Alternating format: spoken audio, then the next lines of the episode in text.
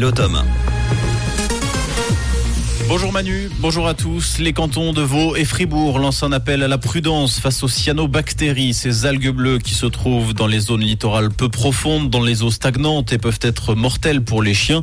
Le lac Léban est relativement peu touché. Le lac de Neuchâtel, en revanche, avec ses eaux peu profondes et moins bien ventilées, est propice au développement des cyanobactéries. Chez l'homme, les algues bleues peuvent provoquer des symptômes gastro-intestinaux, de la fièvre et des irritations de la peau. Mauvaise nouvelle pour les amoureux de feux d'artifice. L'initiative populaire anti-feu d'artifice devrait être prête d'ici le 1er août, jour de la fête nationale. Pas moins de 90 000 signatures sur les 100 000 nécessaires ont déjà été récoltées selon le matin dimanche. Le texte prévoit d'interdire la vente et l'utilisation de feux d'artifice qui causent du bruit. Une exception sera accordée aux événements d'importance suprarégionale à condition que les autorités cantonales délivrent des autorisations exceptionnelles. Les initiants ont jusqu'au 3 novembre pour recueillir les 100 000 signatures requises. Une nouvelle victime après l'incendie qui a ravagé le sous-sol d'un immeuble au Lignon. La mère de l'adolescent décédé jeudi dernier a également succombé à ses blessures. Cette mère et son fils avaient été retrouvés inconscients par les pompiers dans la cage d'escalier. L'enquête se poursuit pour déterminer les circonstances exactes de cet incendie. Pour l'heure, les autorités genevoises n'excluent pas un acte criminel. Plus de 100 000 spectatrices et spectateurs ont arpenté les rues de Lausanne pour la 51e édition du Festival de la Cité. Six jours de festivités durant lesquels les visiteurs ont assisté à pas moins de 167 représentations.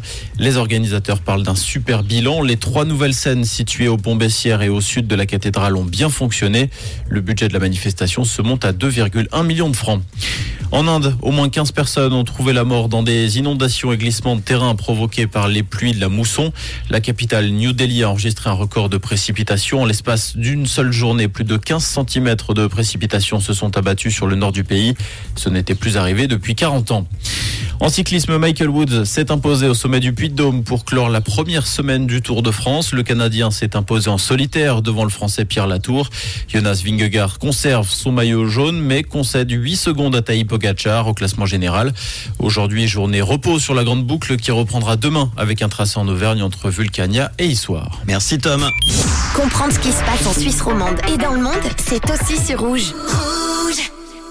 Et la météo il va continuer à faire beau et chaud en ce lundi avec un temps bien ensoleillé, très chaud. Donc cet après-midi, forcément, on aura euh, peut-être un risque d'orage dans les Alpes notamment.